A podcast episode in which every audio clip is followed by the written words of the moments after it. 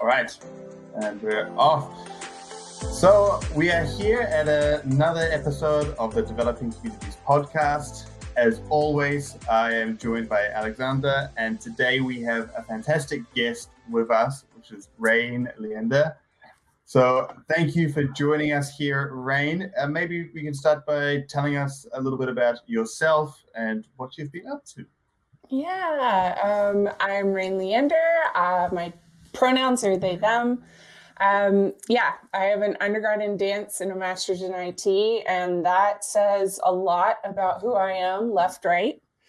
Uh, I am currently at Cockroach Labs on week three so you might say I've been adventuring quite a bit, uh, you know, because it's not like there's a pandemic going on. So why not switch jobs a few times over the past year and a half?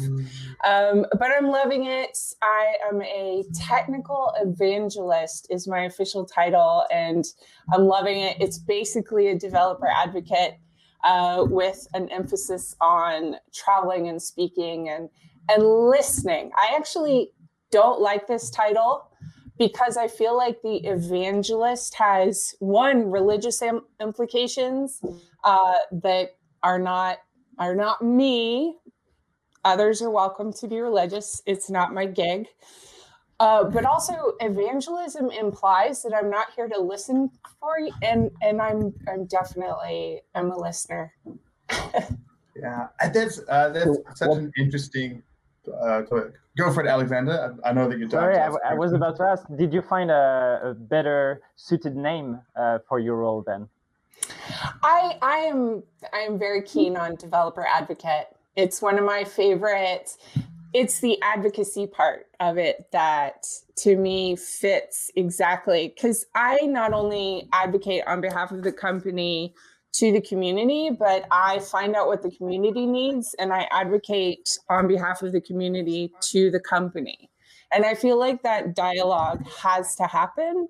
And within developer relations, that is the most that's that's the most important for me is that communication. Yeah, it's, it's super interesting in what you say. My official title, uh, although I, I, always say developer advocate, is uh, developer evangelist and I changed my LinkedIn uh, title to developer evangelist, and I got a, a bunch of uh, really strange messages coming in. That so I decided just to stick to the developer advocate. It, yeah. What you say is really interesting because the, the way that you describe it, this advocacy uh, role when you do it, is that you know it it, it sounds like you're uh, your like your clients is the developers and you know you're not necessarily working for the company you're trying to influence the company to be yeah. in line with what you know the, your clients and developers the community uh, is after would you say that that's that's kind of accurate it it is it is more accurate to say that i have to remain impartial and neither neither have the company nor the developer nor the product as my client and yet have equal and and yet those are my three clients so the product is just as important or mm-hmm. the project as the community and the company um, i will say i've never had a time touch wood where the company and or the product and or the community were in complete disagreement. And one of the reasons is that you make sure that the company is as transparent as possible the project or the product is as transparent as possible and the community knows what's going on and is also as transparent as possible. That's that's why i prefer working in open source. Because mm. that is inherent Go ahead, Alex. Sorry. Is there other time when your focus went too much into either the product, either the company branding, or either into advocating for your, your community? Uh, and if so, how do you do you have some tools or some ways to maintain that balance uh, or have warnings when you lose a site? Um, well, I, I I wouldn't say that I have gone too far to one say, side or the other, but I will say that um, there was a time once where there was movement that was happening within the community. This was uh, this was three years ago, and uh, one of the projects within OpenStack, TripleO, was not going to be ready for the release, um, and I assumed. so that's the that's that was my my bad. That the engineering group of TripleO understood that that was late because it was simultaneous. This was within Red Hat, where you have the product and the project and the engineering and upstream very close to one another. And so, so effectively, I assumed that that communication was happening between engineering and management, and it wasn't. So when the release date came and TripleO was late, um, one of the people that they were like, "Did you see this coming?" was me. I was one of the I was the community stakeholder. I saw this coming, and I had assumed that management knew. And so from then on, I assumed nothing mm. and, and just made sure that the information was written down and that key stakeholders were always informed, um, no matter what. Um, I've found that it doesn't really come down to a tool as much as a, a mindset. So making sure that you're constantly transparent and that you are constantly documenting and getting that information out there so that uh, your stakeholders are informed. Now, figuring out your stakeholders, that can be more difficult. Um, but that's really about talking to everyone as much like getting everyone's input. And then so you're not bike shedding, making decisions maybe in spite of people's preferences or with inspired by people's preferences. But ultimately, you have to make the decisions and go with the consequences, right? I, have had a similar experience. I think uh, uh, in my company, they've been. Uh, uh, especially in a role when you connect a lot the business, the community, and uh, and the product, you tend to mm-hmm. audience a lot of information and assume naturally that everybody has access to the same information. Mm-hmm. Mm-hmm. And and then um, so we took upon to give uh, to warn upon warn to give everybody the rule of having the responsibility of sharing information, of putting information back on the table, even if it's repeating it for some people. Yeah. Because that flow of information is key to the success, and especially, uh, well, younger companies, it's critical to the success. Yeah. Yeah. It's, it's interesting. It's interesting. One of the things that uh, recently GitGuardian decided to implement was making uh, the, the roadmaps and uh, all the kind of timelines public which which was uh, yeah, and I think you know it's still uh, developing in terms of you know how this is set up. So you know not everything is is is as transparent as I think it will be down the track. But that was a really interesting approach uh, to me. So then because when people are asking for different features of when they're going to become available, you know, it it can feel like everything is like, oh, it's in the pipeline. It's like this magical mystery box, the pipeline. Yeah, it's in the pipeline. Like, what does that mean? It's, it's down the road. So one of the things I really, really I love is making that pipeline public, and then also implementing a feature request system that the public can vote on and see. Mm-hmm. So so you might have something like um, oh what was what was the the particular the Equinix Metal had a particular uh, tool for this that was public facing it was for feature requests and then anyone inside the company or outside the company could see and then vote on those feature requests and therefore if you had a bunch of people who really wanted that data center in Sao Paulo, then it would get a lot of votes and it would happen accordingly like it was it was uh, it made it more obvious and then if you had a feature that was pushed up to the top you would need to explain why.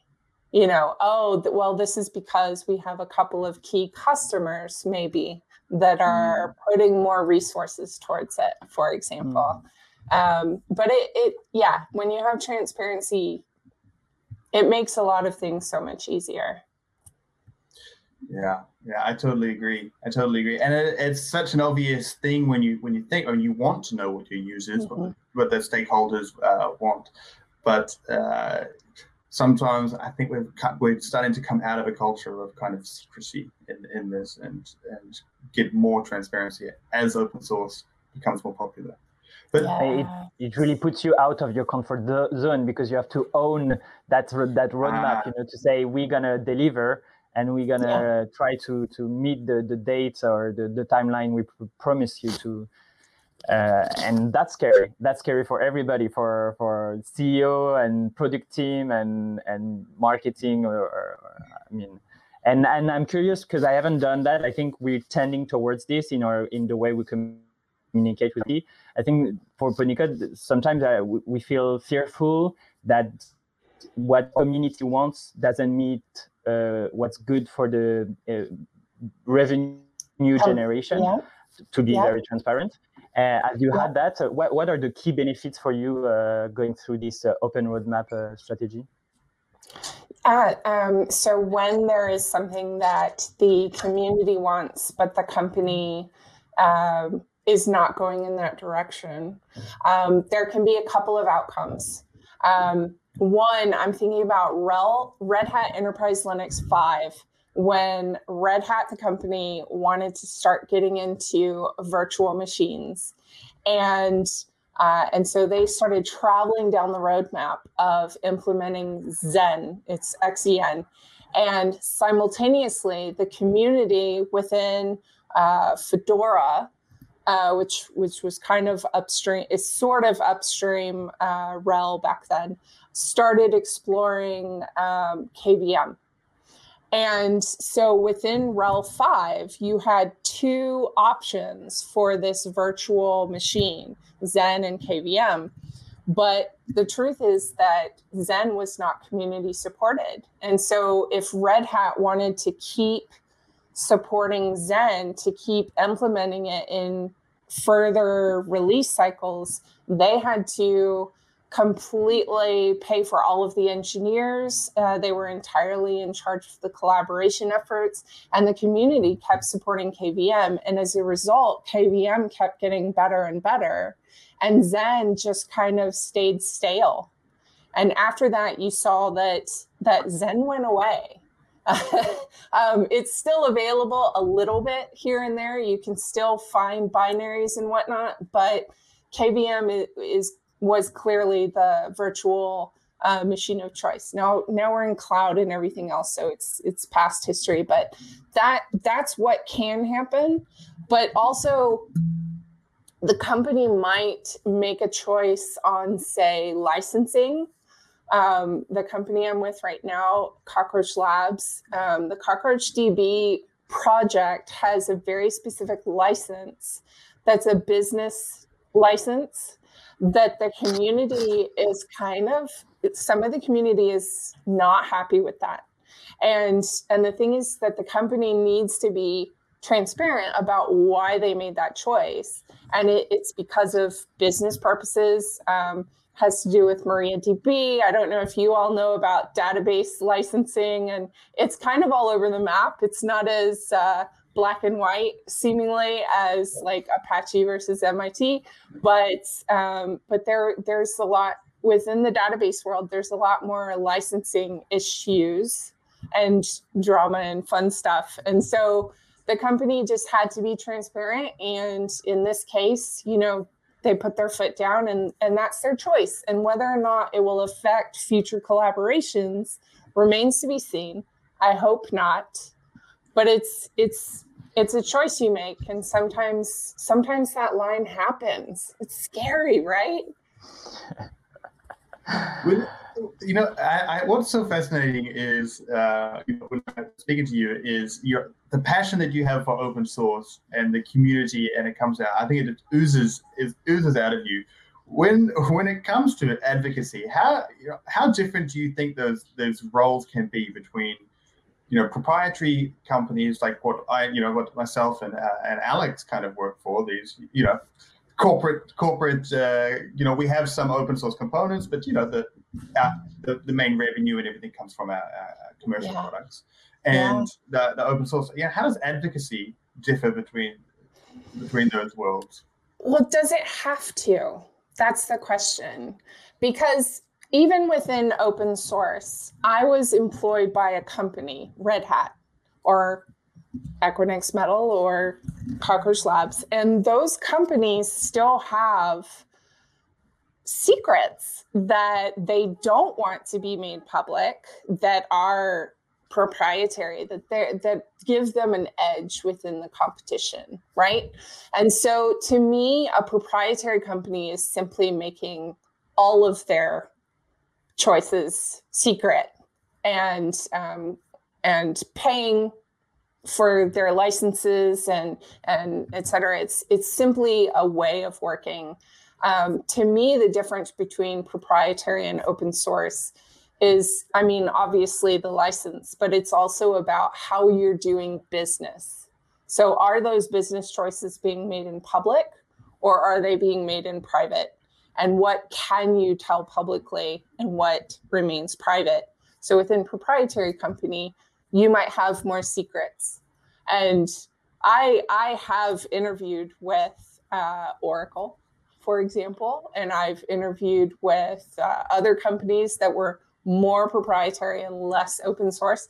And uh, I think I could have done it. I think I could have been happy. The team was really strong, and and there was still that element of transparency that I personally need in order to do my style of advocacy. Yeah, I think that makes a, a, lot of sense.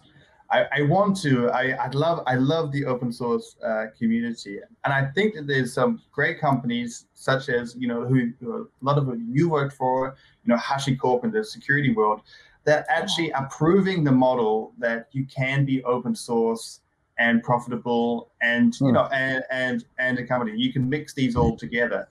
Yeah. Um, you know, it's not it's not what a lot of people think that it's kind of black and white. Like, okay, like open sources for uh, GitHub and, and you, you know, like and the community takes over and a company is closed source. I think now we're seeing these worlds collide, and there's yeah. some visionaries that are doing it really well. You know, yeah. of course, yeah. And, and, and other and others that uh, kind of leading the way and showing that there's huge benefits in becoming open source. Yeah. yeah and I think talking to people like you, kind of, I, I, I, you you really understand the strong community connection that this has, where people really get passionate about it. Well, one thing that I want to I want to touch on is very very at the, at the start you mentioned that you have a bachelor's in dance and a master's in IT. Yeah. so, yeah. Well, I'm so curious because I know you've told me before, but you know, how did you find this crazy world of advocacy in in this wild path that you did it, and what and what and why were you attracted to that? Yeah. Um, so when I was, you know, 13 and they are like, uh, what do you want to be when you grow up? Like making you make this choice at age 13, which still still blows my mind. Um, I was like, uh, let me flip a coin. Yeah, I want to be a dancer and it was just this random choice and uh, and so I interviewed this dance teacher, and I was like, um, "What does it take to be a professional dancer? What's it like?" I asked all these questions, and then right at the end, thirteen-year-old me was like, "Hypothetically speaking, if someone were say thirteen years old and um, maybe wanted it really bad and took like i don't know a ton of classes do you think they might maybe be able to be a professional dancer someday? And she goes without hesitating no like this woman was like no absolutely not too old. And 13 year old me has not changed at all. Growing up if someone tells me no i'm like oh yeah and like I will prove you wrong. so so suddenly I actually did want to dance when I grew up. So I got an undergrad in dance. Um, I went to before that I went to a private school. I took like five hours of classes a day, Monday through Saturday. It was kind of nutty for such a young person to go so like zero to 110%. And so I wanted I wanted to get an undergrad in dance, dance professionally, get a master's in dance, teach in academia. That was my life. I decided at 13, and uh, and so I did. And and FYI, if you dance professionally in the U.S., um, you have to have a second and third, and sometimes a fourth job. You work 80 to 100 hours a week. Um, it's it's very difficult. And praise to people who do it still. Uh, but it, when I went back to get my master's um, along the way, uh, by then I was burnt out. Um, but also along the way, I had taught myself HTML. This is the late 90s, early 2000s. And I taught myself HTML so that I could barter for revenue or lighting services or performance spaces. Um, and it never occurred to me that I could be paid to do that. uh, so I also waitressed, data entry, like anything that I could be paid for in temp. I was a, a receptionist at a tech company when 9 11 happened. And when that second plane went into the building live, my brain said, What if you were a secretary right there, right now? And and I quit my job. I went back and got a master's in IT because I loved coding. I loved building out websites, but I could not get a job doing it. And back then there were no boot camps. There were, mm. you know, it's a, it's a different world today. I could go to Udemy and get some certificates, but back then you had to have a master's or a bachelor's. It was very strict. Um, so I got a master's in IT that I did not learn anything from. I had taught myself all the things that it it officially gave me a piece of paper, and and then I did tech during the day, and I loved it.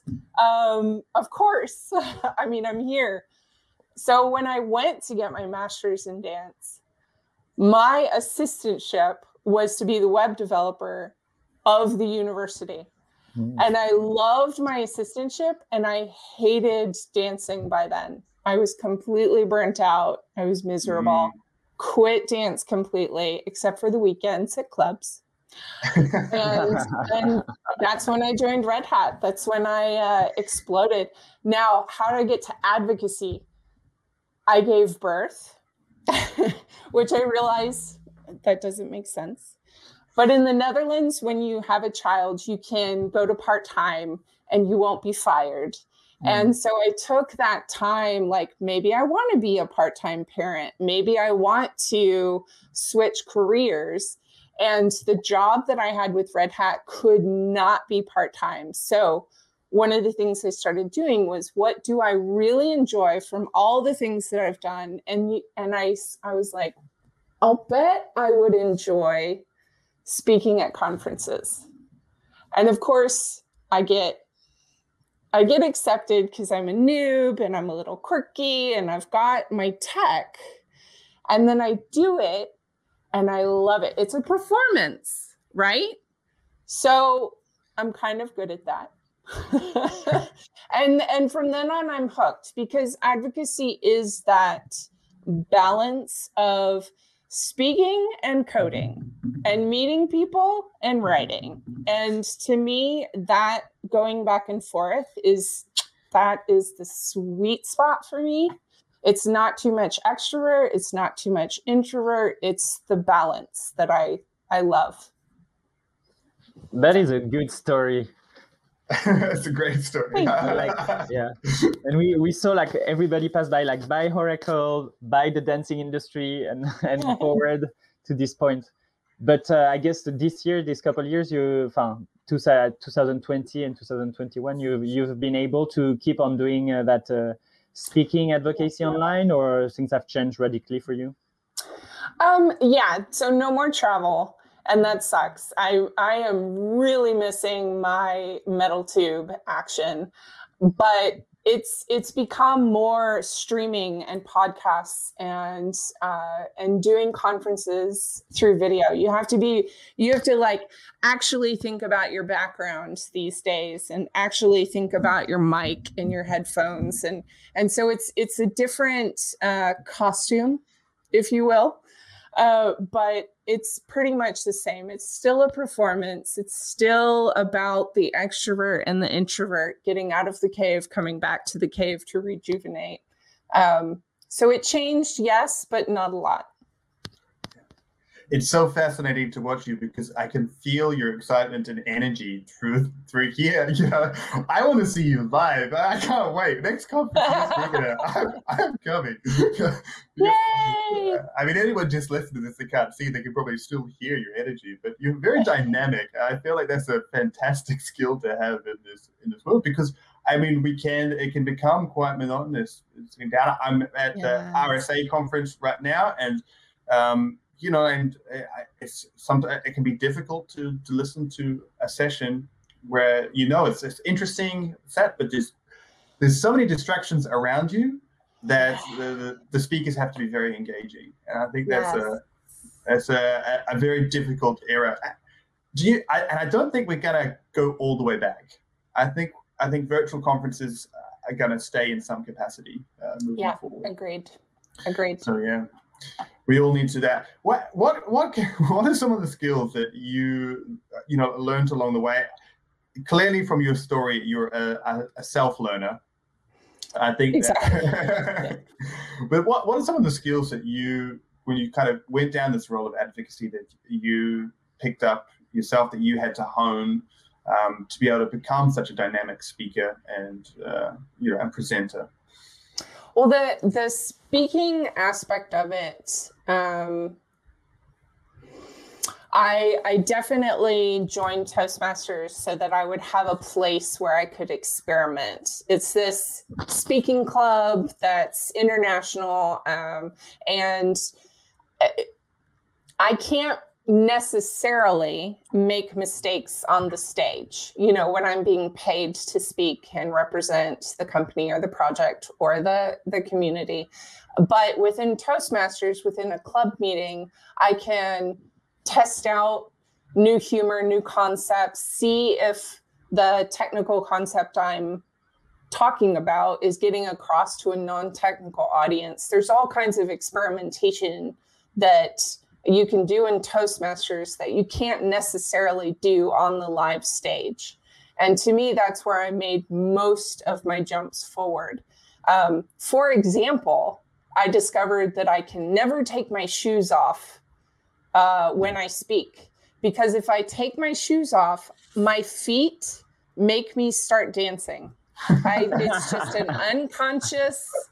I just start all this like you know how most speakers say um and uh and like have these verbal crutches? I have physical crutches where i will start moving unconsciously and it's distracting you know? Like there's there's you know focus leander kind of thing but but I, I, discovered that in toastmasters and therefore i don't take my shoes off during a tech conference unless I want to demonstrate that particular, you know, I used to dance, or if it's a little bit fun conference kind of thing, uh, like an unconference, for example.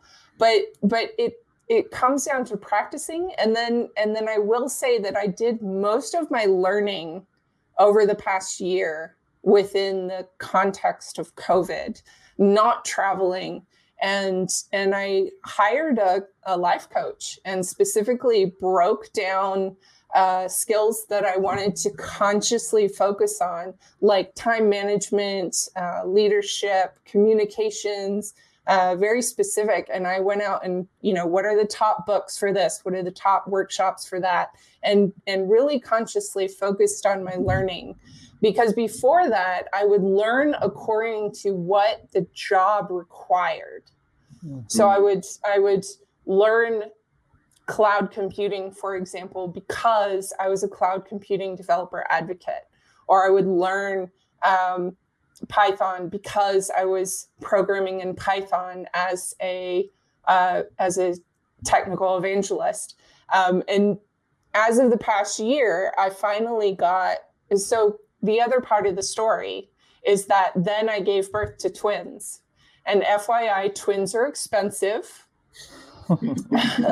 and and suddenly I cared about money so much more. Uh, before that, I just you know wanted to be happy in my job. But once I had twins and money mattered and money was tight and there were no more vacations and we were actually going into our savings every month, I suddenly was like, oh, hey, I think I need a raise. And I went and did some research on my income and realized that 50,000 euros a year is severely underpaid within the DevRel space, within the technical space, by half or triple. Um, I should have been making way more for my experience. And so I went out and left Red Hat because they couldn't give me that much of a raise. Ended up at Equinix Metal. And after that, I had the extra funds to hire a life coach and make that conscious choice to have extra. Now, you don't need a life coach to kind of consciously pick out things that you want to focus on and focus on them. For me, it was about having someone that I was accountable for, that I could be like, this is what progress I've made over the past week, and this is what I'm going to work on. And that can be a mentor, that can be a friend that is going to push you. It can be. But it, it turns out a lot of friends don't want to push you. They want to have ice cream together and they miss you. They want to hug. But it can it can be just another person but that's how i started really moving forward if you want i can give you a link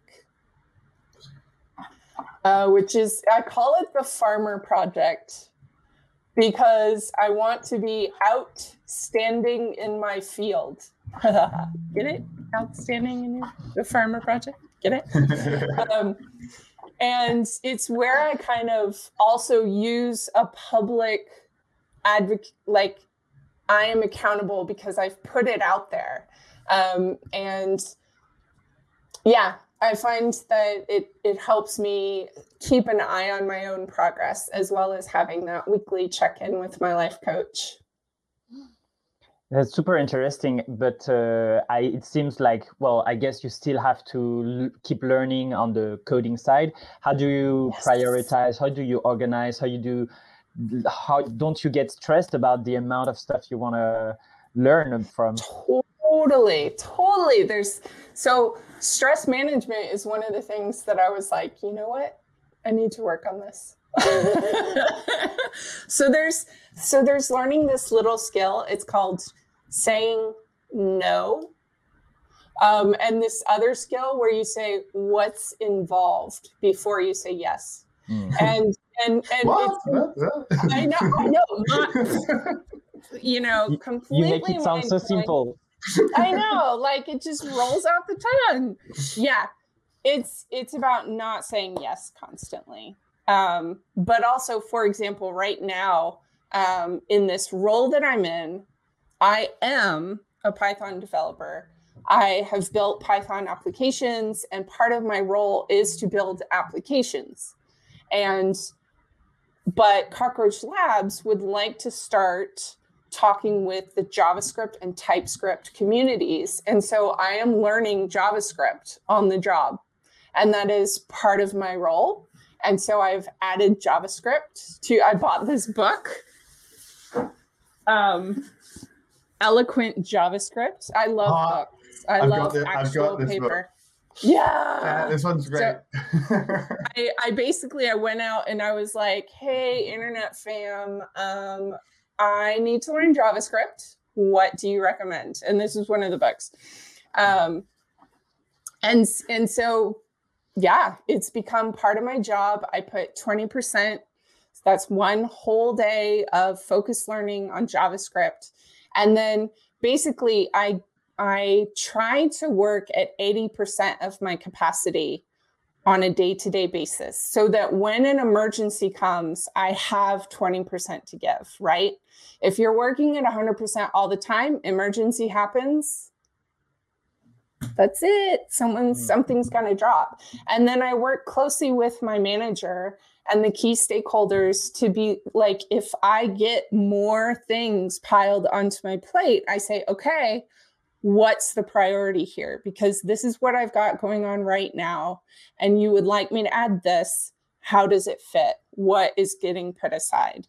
Um, and so there's there's a lot of just communication and asking questions and making sure that your priorities are aligned with your manager, the team, the company, the project.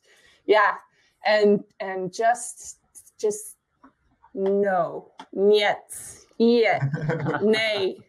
I think there is something that I find uh, fascinating because I don't think it's clear to everyone. It's like you've been hired for this position uh, and your company your, uh, knew that you were not a javascript and uh, typescript expert uh, and they needed an advocate for those language and yet uh, they took you in the adventure and that means they understand that the core of your skills is not uh, is not being a, a, javascript and typescript developer. Can you can you what do you feel about that?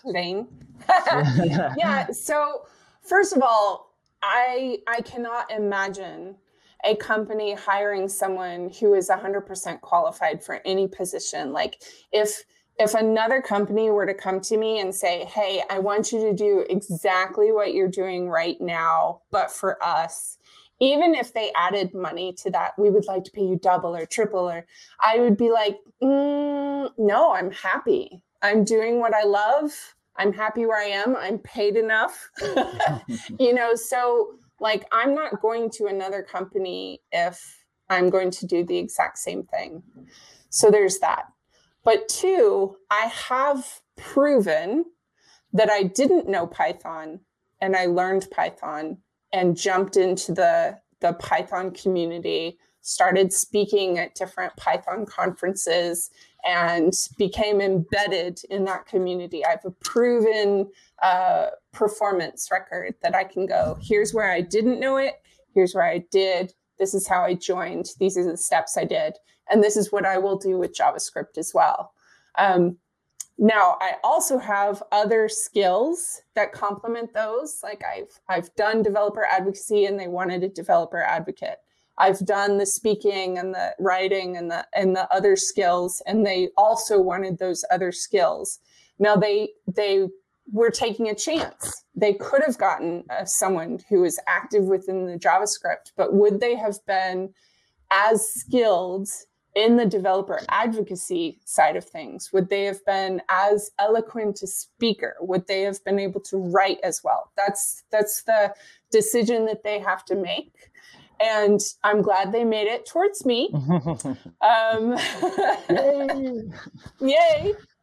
Um, but the thing is, is that I was paid previously to go from zero to a Python developer before, and maybe you don't have that luxury. Maybe you are uh, not even in coding, and then you have to do it on the side, teach yourself that on the side. And I just wanted to say that you have to decide if it's important enough to make it a priority. I was once speaking at a Python conference and I was talking about how I was learning Python, inhaling it because I was comparing the object oriented aspect of it to web development and how I was mapping over the language and therefore picking up Python faster. And somebody raised their hand and they were like, Yeah, but like my wife just had a kid um, and we're not sleeping and I've got a full time job and I really want to be a Python developer, but how do I do this? And I said, look, if you can't do this, then you can't. But if you can, and if you're making the time, then you will get there. Mm. It's up to you to make that time or not. Okay. Yeah, I think to, to all the people out there, you you warned. yeah. yeah, and it is, and it's great. It's my experience too as a developer advocate. I work in cybersecurity. I had, you know, very little experience in this field. Um, you know, going up, uh, you know, that that I've had the opportunity to learn, which has been fantastic. Uh, you know, so I think it's for people that want to become an advocate or people that are looking to switch switched jobs. It doesn't matter. You don't need to have the perfect skill set for for it. I, I feel like if you're a self learner and you have other complementary skills, then then that's that's that's okay. Uh, yeah, we, can, definitely. we can build on that. Yeah, definitely. Uh, maybe we turn toward I, am like i'm super curious and you're so good at sharing your story. Uh, i have like tons of more questions but it's been 40 minutes and i, I want to be cautious about your time and our audience uh, availability. So maybe i think i'm curious because you talked about how you removed barrier how you're learning through your, your career how you adapt uh, and how adapting is such a core skills uh, as a developer advocate maybe i'm curious about how do you see where do you see yourself in five years? Like what's ahead of you? What are the skills you want to learn in the next few years? Do you have an idea or you don't know? How do you gonna how are you gonna find out? Yeah so my i i tend to answer this a, lot of people think oh i want to uh, become a senior in my field and then a manager and then i will be a ceo of my company. No for me, it's about making the technology world a safe and playful place. Those are my two goals. And if I need to become a CEO to do that, I will. If I need to become a manager, I will. I right now I am helping shift towards the curious, the playful, the safe as an individual contributor. And that is enough for me um, so in five years, I hope that we have way more people that look like me and are underrepresented. I hope we have more uh, playful, curious uh, makers in our space that are welcomed and embraced and safe. Um, it, that is my goal. Um, yeah, and in 10 years, it's 100%. And and you know who's the underrepresented group now? The white cis male. And then, you know, I'm done and then I get to drop the mic and walk away. yeah. Yeah. I feel like uh, Ponicode is very aligned in, in that because uh, if you go check out all of Ponicode's marketing and, and the videos, and the whole companies are very playful. I feel. I, yeah. Alex, I think you agree. yeah. And but safe as well, uh, not only yeah. playful. but uh, yeah, I was curious what what playful and safe means for you. Really, what's the definition yeah. you're, you cornered? Yeah. So from a literal child space, um, you can't have fun in a pool that doesn't have a lifeguard. Hmm. necessarily. Mm. Um, or or if you don't know how to swim, you need to have your swimmies on. So for me, it's in the tech world, it's a space that has a COC, which to me is the seatbelt in the car. It's it's a space that if something does go wrong, we can fix it. We have the technology, we can make it better, kind of thing. It's a certain mindset that comes from curiosity that means that, oh, I want to see what's happening here. But also, I don't want to do harm with what I'm doing here.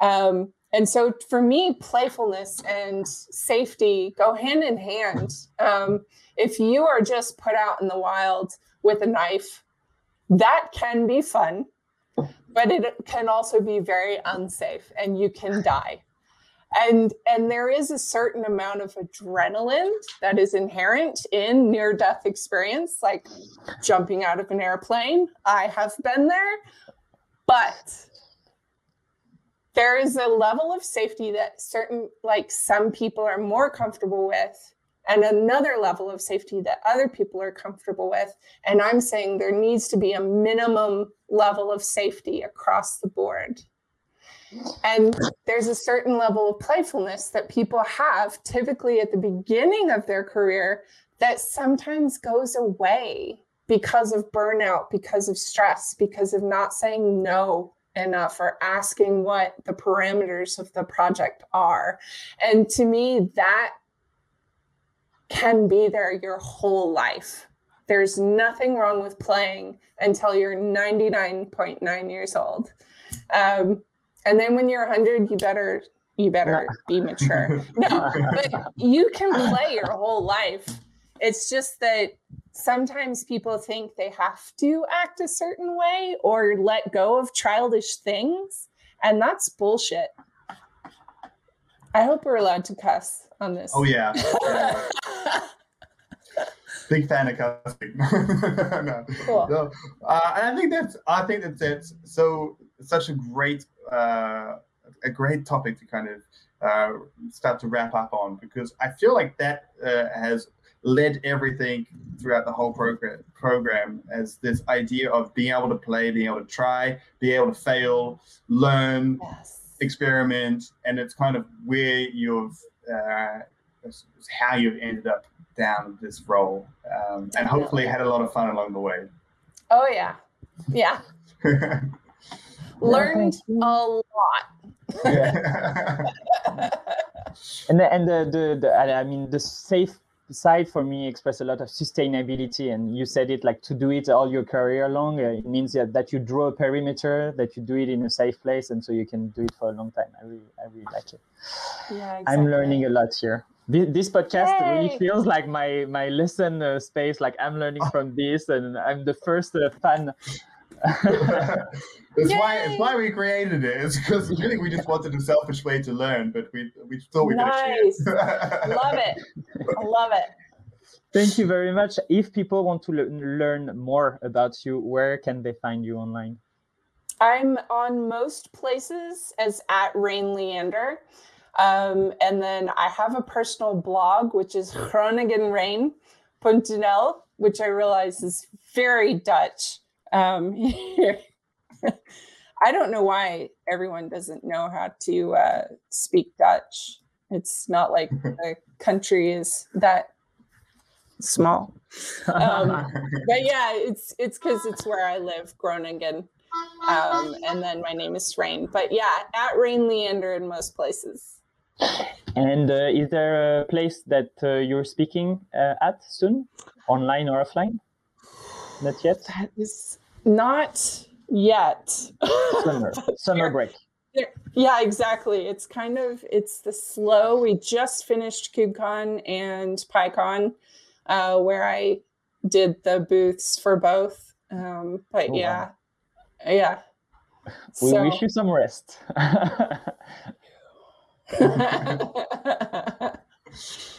yeah. Very good, Mackenzie. Yeah. Where where can people find you online? Uh, so yeah, you can find me just about anywhere online. Advocate Mac is where is my handle that I use. Uh, LinkedIn is probably the best place to, to try and find me. I know it seems old and craggy, but uh, you're, you're such an adult. I, I liked my LinkedIn profile, man. Come on. And you're doing something these days. You're following a conference. Oh yeah, yeah. So if you want to uh, check out the RSA conference, I'm doing daily updates of the RSA. I'm giving my thoughts on some of the best talks and uh, trying to chat to a few people, which is challenging virtually. But yeah, the RSA conference, uh, follow me and, uh, and uh, follow uh, GitGuardian if you want to see the updates that are coming out from RSA. Cool. Very good. And I'm on Twitter now. I've been forced back on Twitter by Mackenzie. So my ID is Manialgie, M A N I A L G I E. That's complicated. Mm-hmm. I need to change that. Maybe, maybe I, I, need to put Alexander. It must be available, Alexander, for sure. uh, and mm-hmm. yeah, and Ponicode Dev for my company's update. And we're we are playful. I'm I'm thinking about changing my role to meme maker, uh, but I don't think my parents would approve or understand. So yeah. Thank you very much, Rain, for, for being with us and sharing so much with us. And I hope uh, you get a lot of uh, Vanity KPI, a lot of followers from, uh, from us. a lot of fun. Thank you so much for having me. It's been a pleasure. Thank you very much.